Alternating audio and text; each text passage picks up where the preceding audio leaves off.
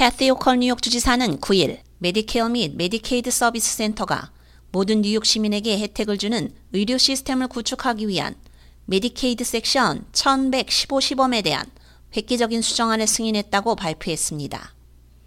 이 시범은 주 전역에서 의료 형평성을 증진해 건강 격차를 줄이고 1차 진료 및 행동 건강 관리에 대한 포괄적 조치를 제공하기 위한 것으로 향후 3년 동안 75억 달러의 자금이 지원될 예정입니다.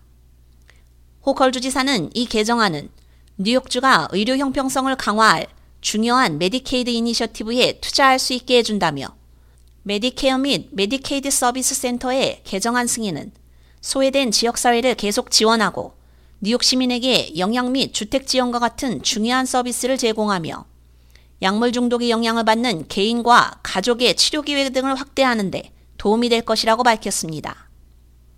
메디케어 및 메디케이드 서비스 센터의 승인으로 뉴욕은 영양 및 주거 지원 서비스와 연결되는 건강, 행동 및 사회복지 서비스 네트워크 구축을 포함해 일련의 광범위한 메디케이드 이니셔티브에 대규모 투자를 할 수 있게 됐습니다. 약물 중독 치료에 대해서도 1차 진료 및 의료 인력에 대한 장기적이고 지속 가능한 투자를 통해 포괄적인 치료를 받을 수 있도록 할 계획입니다.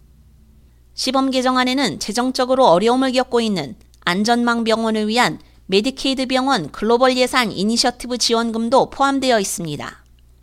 이 이니셔티브는 가장 취약한 계층에게 서비스를 제공하는데 도움이 되는 필수 안전망 병원을 지원할 예정입니다. 이 시범은 일선 보건 및 사회복지 전문가를 위한 혁신적인 경력 경로 교육 프로그램을 통해 안전망 병원에서의 심각한 의료 인력 부족 문제 또한 해결할 것입니다. 이러한 경력 경로 교육 프로그램을 통해 신뢰할 수 있는 의료 인력 파이프라인을 만들고 고용 및 경력 발전 기회도 늘릴 것으로 보입니다. 인력 이니셔티브에는 치과 의사, 정신과 의사 및 임상간호 전문가를 포함해 소외된 지역의 지역사회 기반 진료소에서 일하기로 약속한 특정 의료 인력 전문가를 위한 대출 상환 프로그램도 있습니다.